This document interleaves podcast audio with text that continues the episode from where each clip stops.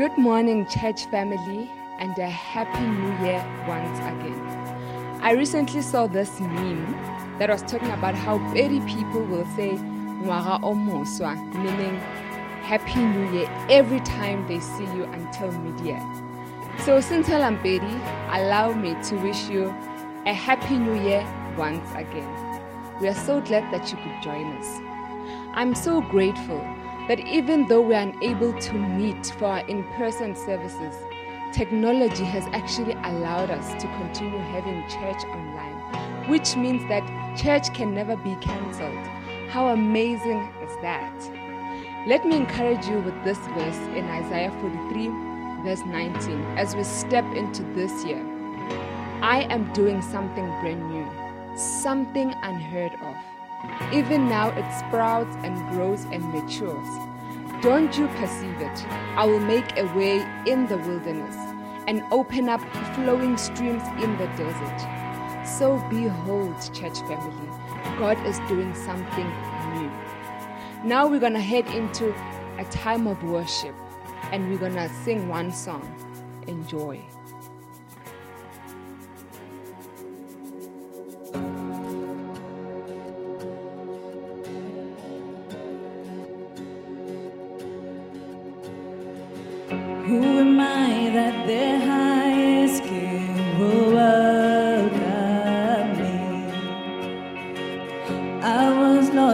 He brought me in Jesus' love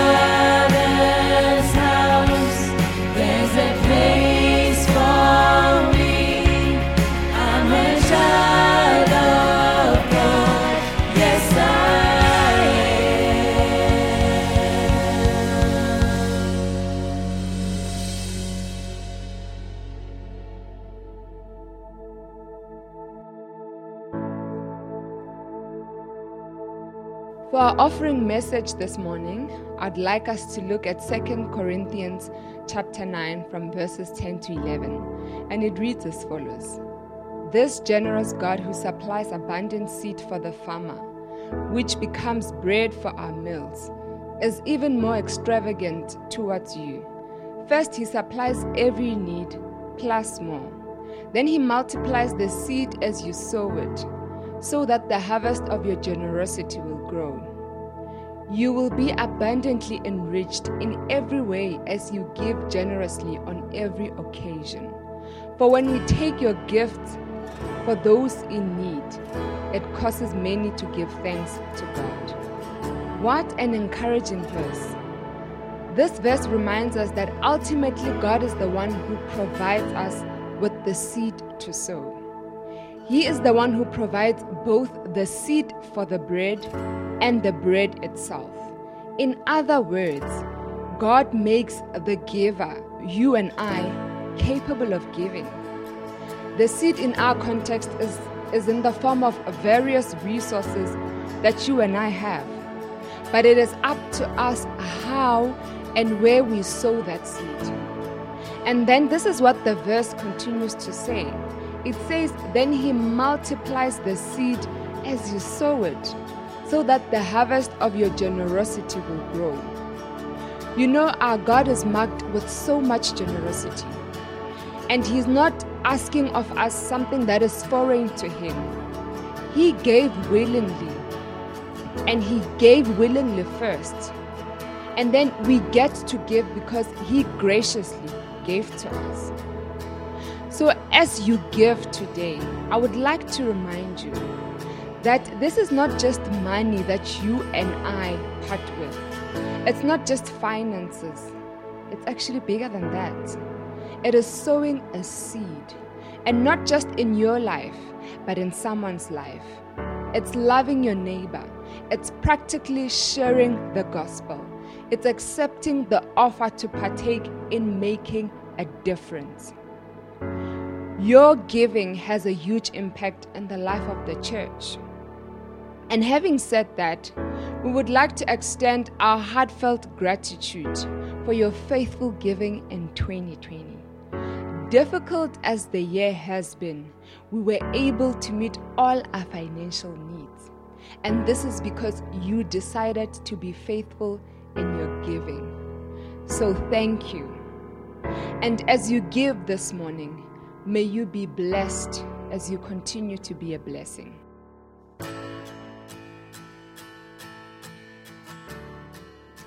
Good morning. So good to be able to bring God's word to you uh, this morning.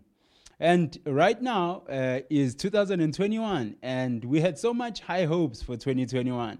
But things seem to be turning on us. You know, when you look at the news, so many things that are happening. By so many accounts, it looks like our world is burning. there's so much confusion. Uh, people have no hopes. You know, there is so many questions. There's so few answers. This is the situation that we are living in. I was encouraged when I found a similar time in Scripture where the people were looking at a similar bleak outlook. You know, there was so much confusion. There was the city that they were living in was burning, although figuratively, but it was burning, and people had lots of despair in their hearts and in their minds. People had high hopes that things would have turned out differently. They had dreams of how things were supposed to be, but their hopes and their dreams were dashed to pieces when things turned out differently, similar to how we also had high hopes for this year.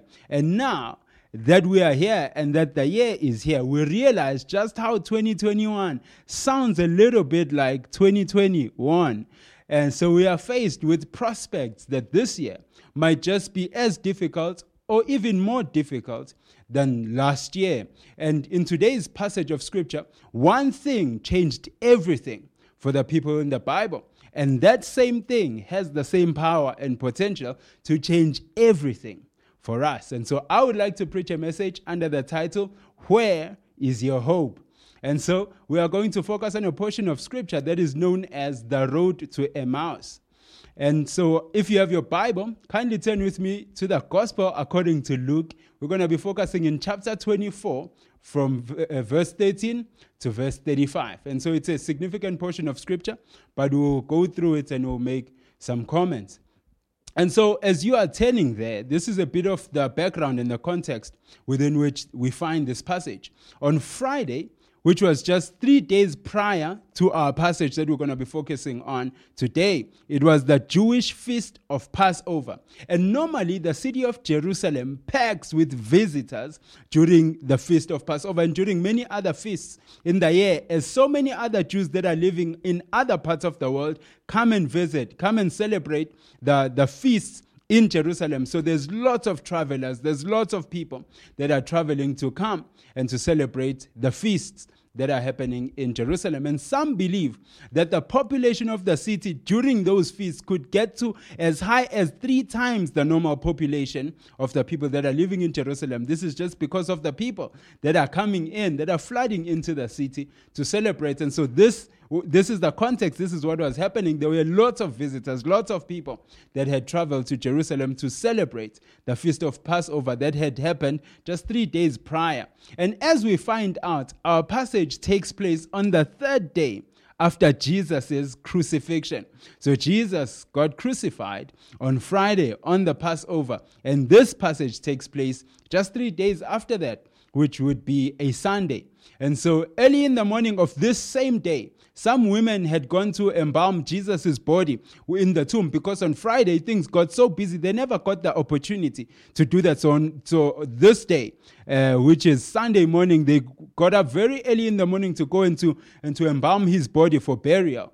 And then they found that he was not there. And they found, they say, they come back and they give the report that some angels met them and told them that Jesus had risen from the dead. You know, and back in those days, because they were women, no one believed them. And so two other disciples who were male went to check it out, to see it for themselves. And they found it just as uh, what the women had told them. The body of Jesus was not there. They also met, you know, the angels that told them that Jesus had been risen. But this was very difficult for them to, to believe. This was very difficult, you know, because they had seen him being crucified. And they had spent the whole of Saturday, you know, really coming to terms with the reality of their master and their teacher getting crucified and dying. And so we pick it up on verse 13 in chapter 24. And this is what it says it says, That very day, two of them were going to a village named Emmaus. Uh, about seven miles from Jerusalem, and they were talking with each other about all the things that had, that had happened. While they were talking and discussing together, Jesus himself drew near and went with them. But their eyes were kept from recognizing him. And he said to them, What is this conversation that you are holding with each other as you walk? And they stood still, looking sad. Then one of them, named Cleopas, answered him, Are you the only visitor to Jerusalem who does not know the things that have happened there in these last days? And Jesus said to them, What things? And they said to him, Concerning Jesus of Nazareth, a man who was a prophet, mighty indeed and word before God and all the people, and how our chief priests and rulers delivered him up to be condemned to death and crucified him. But we had hopes that he was the one to redeem Israel. Yes, and besides all this, it is now the third day since these things happened. Moreover, some women of our company amazed us. They were, they were at the tomb early in the morning, and when they did not find his body, they came back saying that they had even seen a vision of angels who said to them, He was alive. Some of those who were with us went to the tomb and found it just as the women had said, but him they did not see. And he said to them, O foolish ones. So this is Jesus responding. He's responding to them. He says, O foolish ones, and slow of heart to believe all that the prophets have spoken. Was it not necessary that the Christ should suffer these things and enter into his glory? And beginning with Moses and all the prophets, he interpreted to them in all the scriptures the things concerning himself. So they drew near to the village to which they were going. He acted as if he were going further. But they urged him strongly, saying, Stay with us, for it is towards evening, and the day is now far spent. So he went in to stay with them. When he was at the table with them, he took the bread and blessed it, and broke it and gave it to them. And their eyes were opened, and they recognized him. And he vanished from their sight. They said to each other, Did not our hearts burn within us while he talked to us on the road, while he opened to us the scriptures? And they arose at that same hour and returned to Jerusalem. And they found the eleven and those who were with them gathered together, saying, The Lord has risen indeed, and he has appeared to Simon. When they told, uh, sorry, then they told what had happened on the road and how he had, uh, and how he was known to them in the breaking of the bread. Very amazing portion of scripture. But before we go any further, let us just pray. Heavenly Father, thank you so much for your word, Lord God. We pray, Father, that you open our eyes, that you open the eyes of our spirit, that you open the ears of our spirit, that we can hear and understand what you are speaking into our lives, so, so that we may also be able to see you as you really are. We pray that you use this word to do your work in us, to transform us, to grow us, to mature us, to make us the people that you want us to be, so that all honor and all glory may go to your name now and forevermore. Amen. Amen. So as I as I said, this is a very interesting and fascinating portion of scriptures. And so during this weekend, so this was the Passover weekend. During this weekend, there were lots of broken dreams and shattered hopes in Jerusalem because Jesus had been crucified. There were so many people that were looking up to him. There were so many people that had high hopes for him. And we are told that two of his disciples were leaving the city to a nearby village of Emmaus.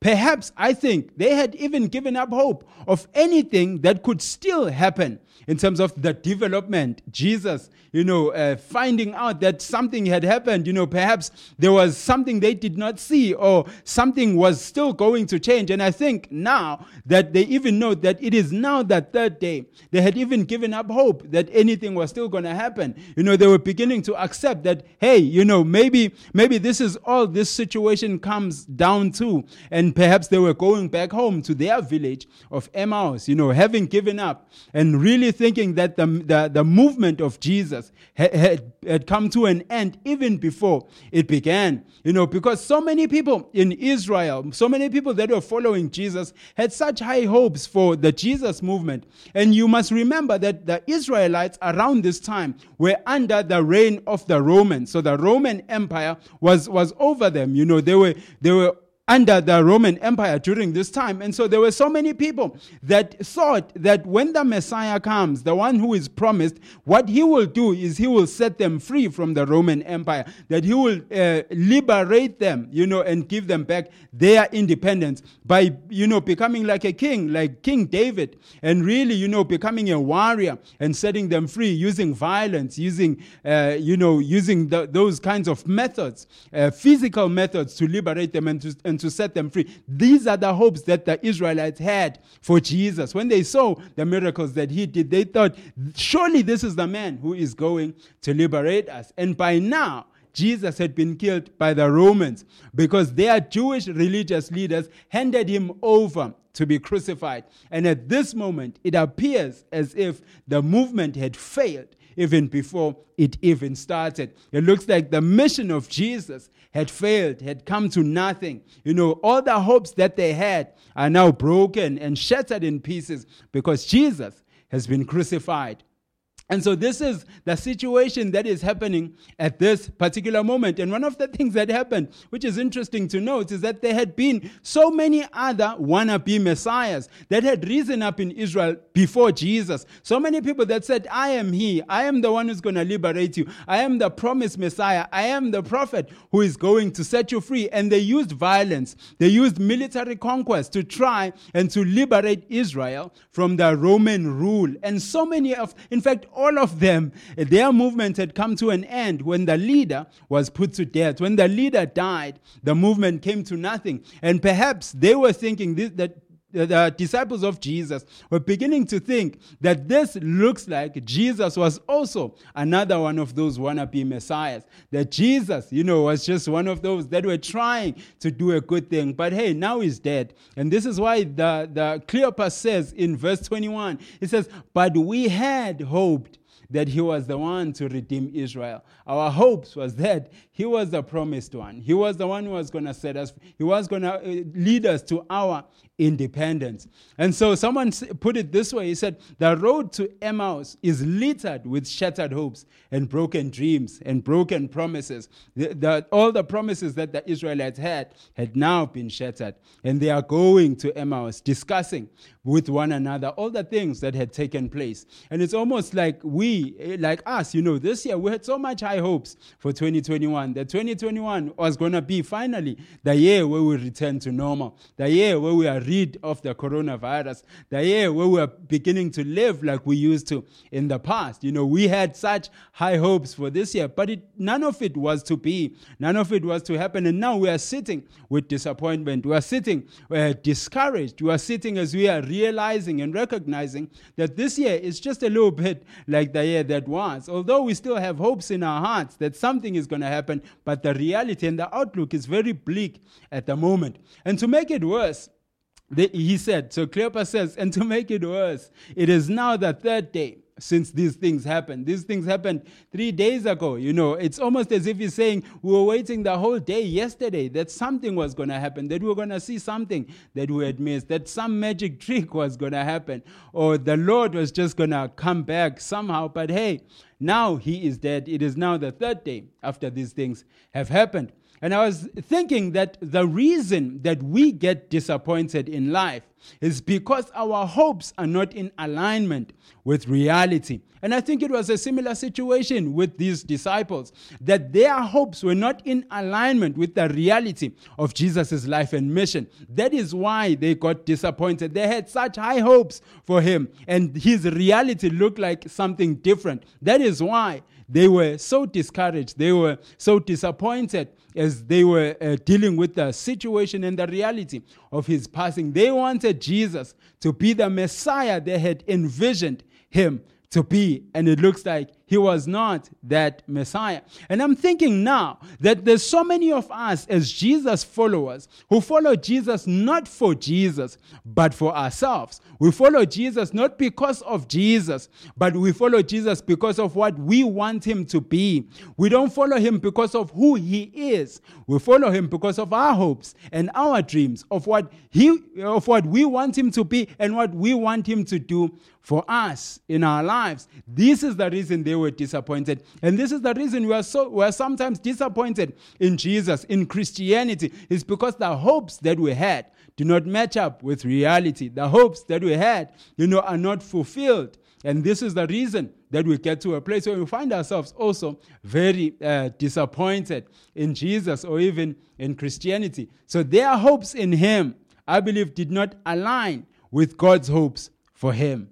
Their hopes for Jesus for who Jesus would be, for the things that Jesus would do, did not align with God's hope for who Jesus is. and who Jesus was going to be and the things that Jesus was going to do. And I think even right now, in so many churches, you know, as, as believers, there are so many of us that follow Jesus because of what we want Jesus to do for us. We want Jesus, you know, uh, to bless us. We want Jesus to keep us heavy. We say things like, even though we might not verbalize them, but we say things like, I will follow Jesus just as long as he keeps me happy, just as long as he, he blesses my life, just as long as he prospers me, just as long as he gives me a nice house and a nice car. I will be loyal to him. I will be good to him just as long as he makes sure that nothing bad ever happens to my life. And these people are happy when God blesses them, but they become angry with God when He blesses someone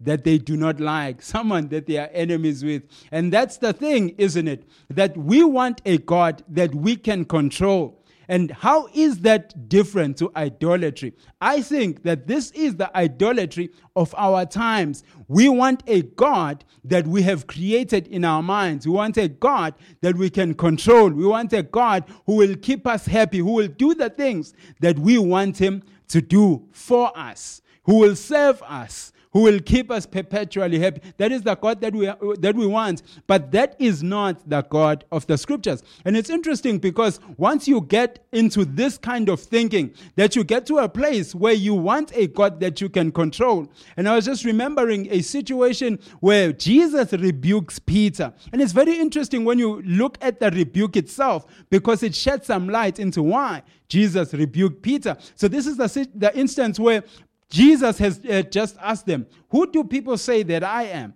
And they say, You know, some say this, some say that. And he says, Who do you say that I am? And, they, and Peter, under the inspiration of the Holy Spirit, answered and said, I believe that you are the Christ, the Son of the living God. And Jesus uh, commands him and he says, You know, flesh and blood did not teach you this. It is the Father in heaven who has given you this revelation. And then shortly after that, Jesus talks about how he's going to suffer, how he's going to die, you know, how he's going to be handed over and be crucified. And Peter, this is what it says in, in Matthew chapter 16, verse 22 to 23. It says, And Peter took him aside and began to rebuke him, saying, Far be it from you, Lord. This shall never happen to you. But Jesus turned and said to Peter, Get behind me, Satan.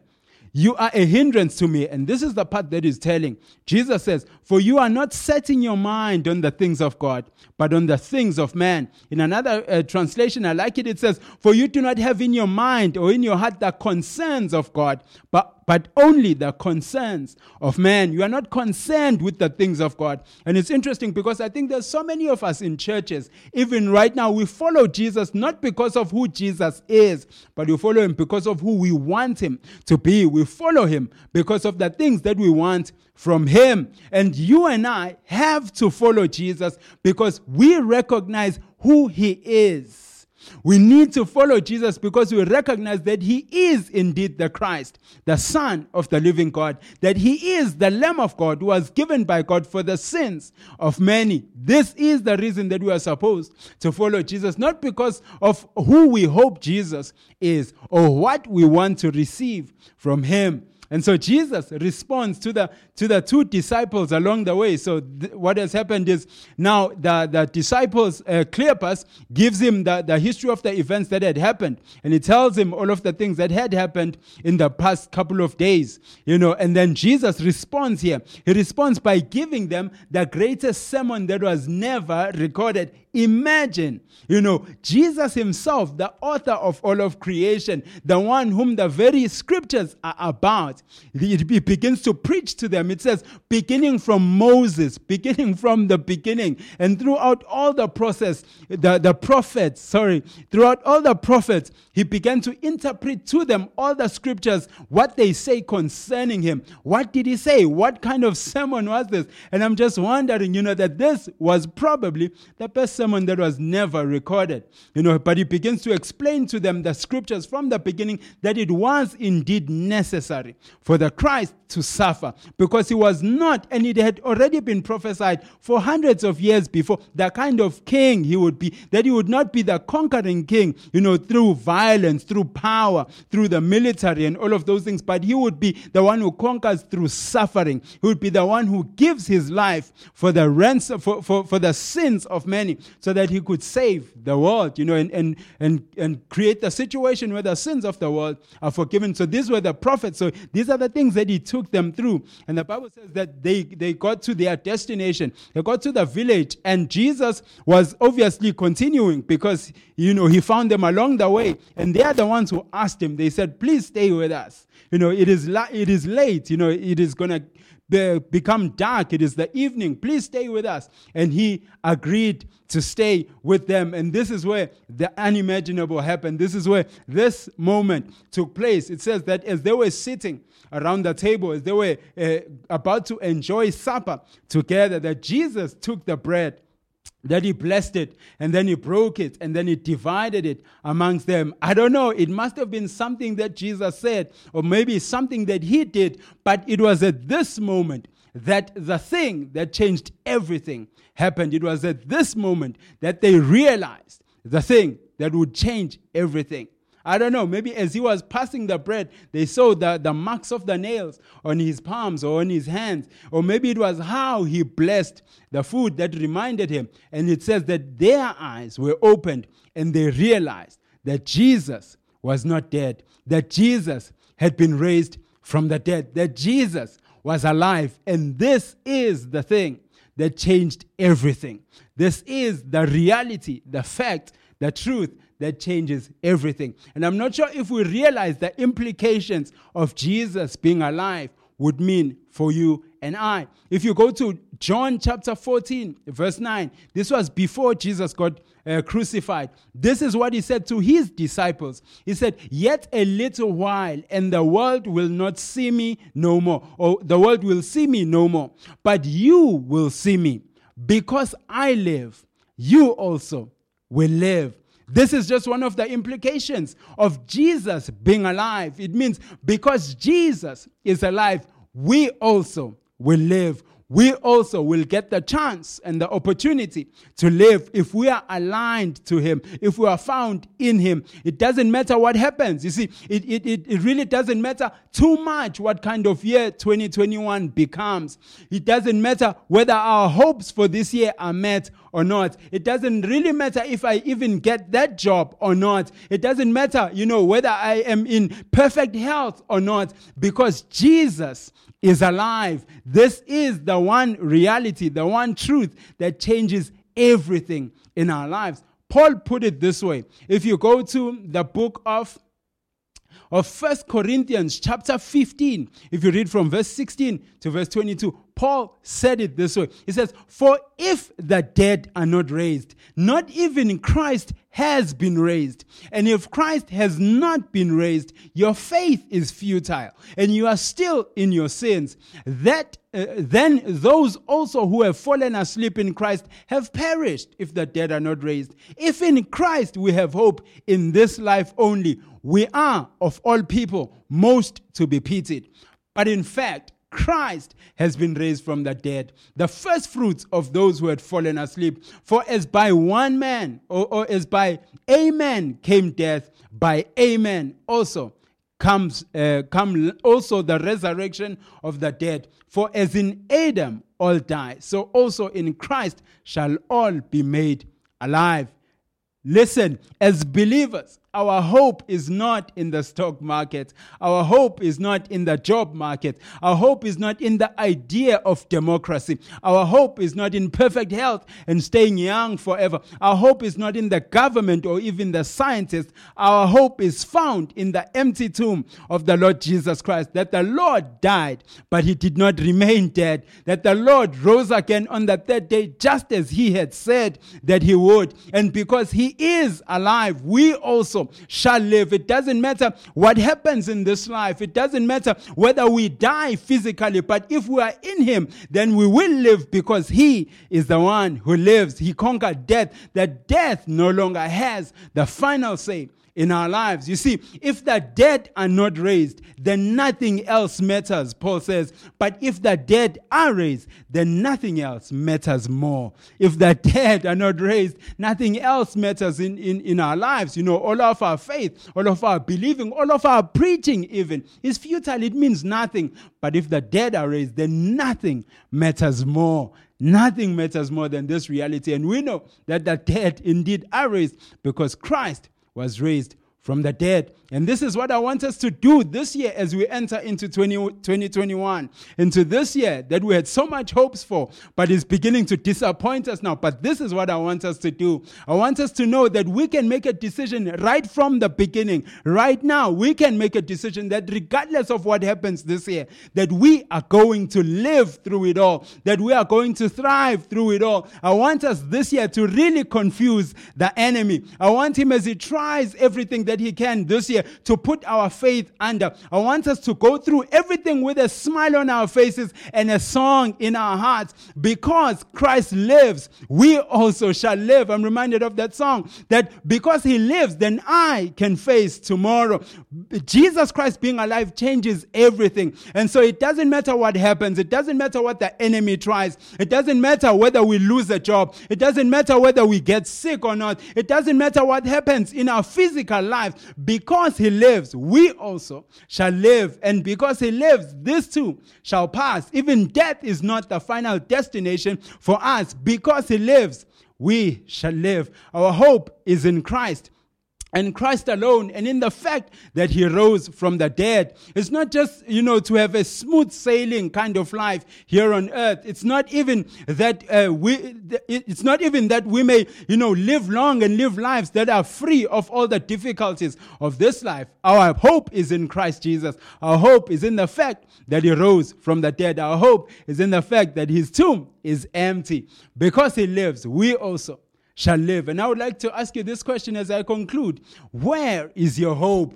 Where is your hope as you begin 2021? What are you hoping on? Have you placed your faith on things that will disappoint you? Have you placed your hope on things that are temporary or things that are material, things that will end? Have you aligned your hope to the truth of God's word? Or is your hope maybe just a little bit more than wishful thinking? You're just wishing that things are going to become better. Listen, friend, Jesus is alive, and these three words are the words that change everything. If you if you believe in the Lord Jesus Christ, if you have placed your faith in the in the person of the Lord Jesus Christ, even though you may die, even though life may get difficult, even though so many other things can happen, but we know that because he lives, we also shall live. Interesting if in in in John uh, in John chapter 11, Jesus is talking to Martha. Martha, the sister of Lazarus. Lazarus had just died. And Martha comes to Jesus and, and she says, If you had been here, then uh, my brother would still be alive. If you had been here, he would not. He, he would not have died.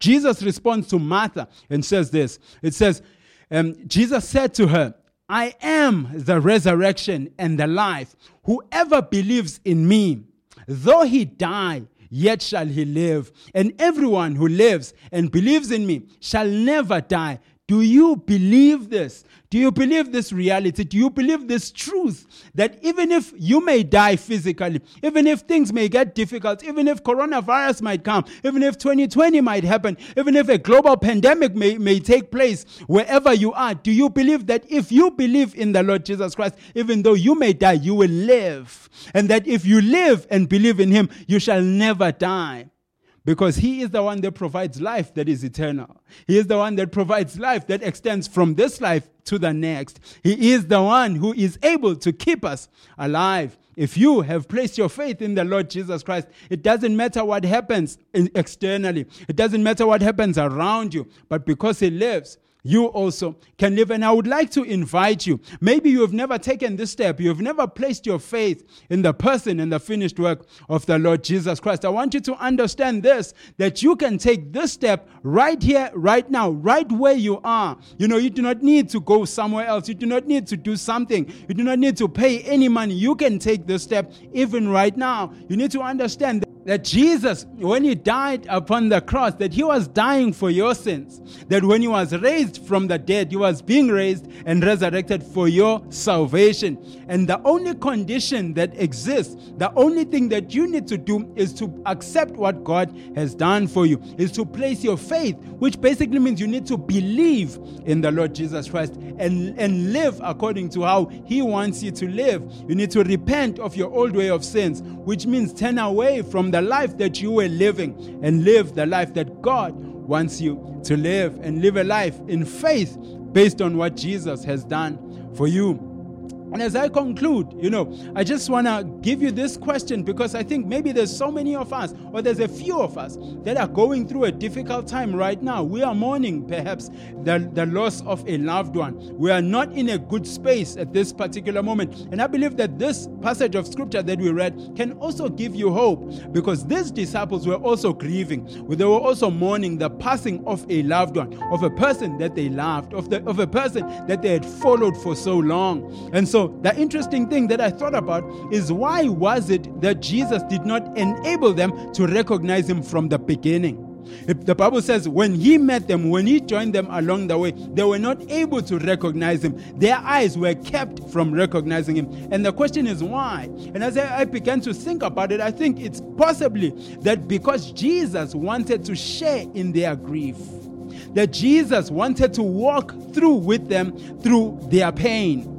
That Jesus wanted to be present with them in the in the difficult moments of their lives as they were thinking about everything that had happened, as they were thinking about the the, the um, what that means for their lives. That Jesus wanted to be there with them personally and, and physically with them in their pain. In Revelation chapter 3, verse 20, this is where Jesus says this. He says, Behold, I stand at the door and knock. If anyone hears my voice and opens the door, I will come into him and eat with him, and he with me. Listen to me.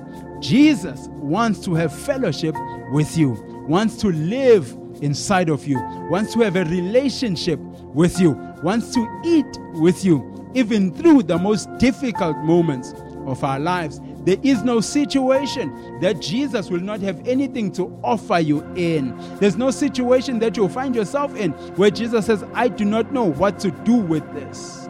You know, Jesus wants to go with you, wants to journey with you through the difficult moments that you may be going through right now as you are as you are mourning, as you are questioning, as you are uh, feeling sad, feeling the anger, feeling the hopelessness, feeling all the feelings and the emotions that that accompany grief.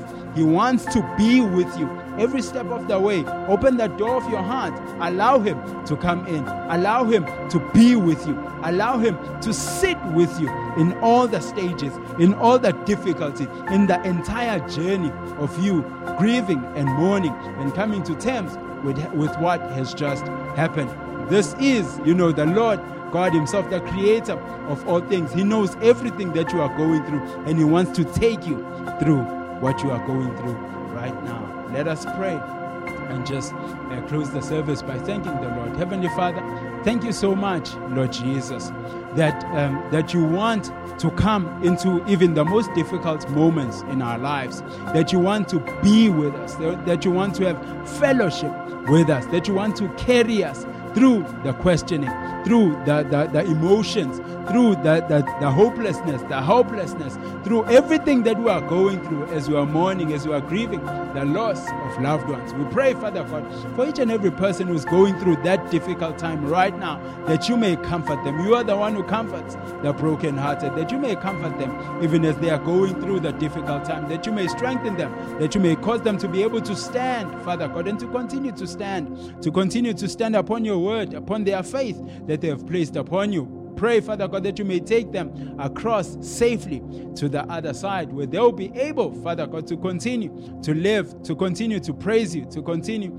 to live the life that you want them to live. Pray for everyone else, Father God, that you may help that, that you may help us to be able to see you and to recognize you. Father God, give us that ability to be able to recognize you even in the most difficult moments of our lives. And we pray as we venture into 2021 that you help us to always remember that our hope is not in anything else, but the empty tomb of our Lord Jesus Christ. That our hope is on a, a sure foundation, that our hope will never disappoint us, that our hope will never lead us to shame. We thank you so much, Lord God. Help us to be able, Father, to go into this year with so much, uh, uh, so much encouragement, with so much faith, with so much boldness, with so much hope in our hearts, Father God, because we know, regardless of what happens this year, that because you live, we also shall live. We thank you, Lord. We honor you. We lift your name up now and forevermore.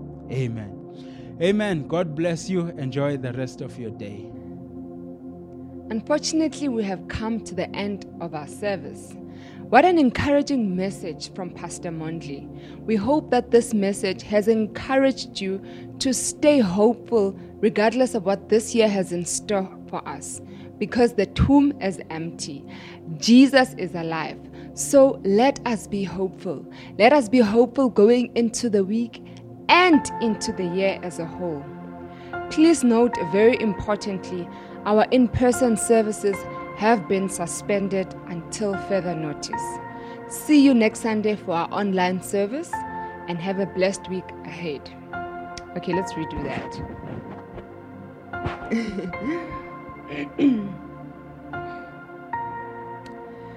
we have unfortunately come to the end of our service. What an encouraging message from Pastor Mondley. We hope that this message has encouraged you to stay hopeful regardless of what this year has in store for us because the tomb is empty. Jesus is alive. So let us be hopeful. Let us be hopeful going into the week and the year as a whole. Please note very importantly, our in person services have been suspended until further notice. So, see you next week for our online service and have a blessed week ahead.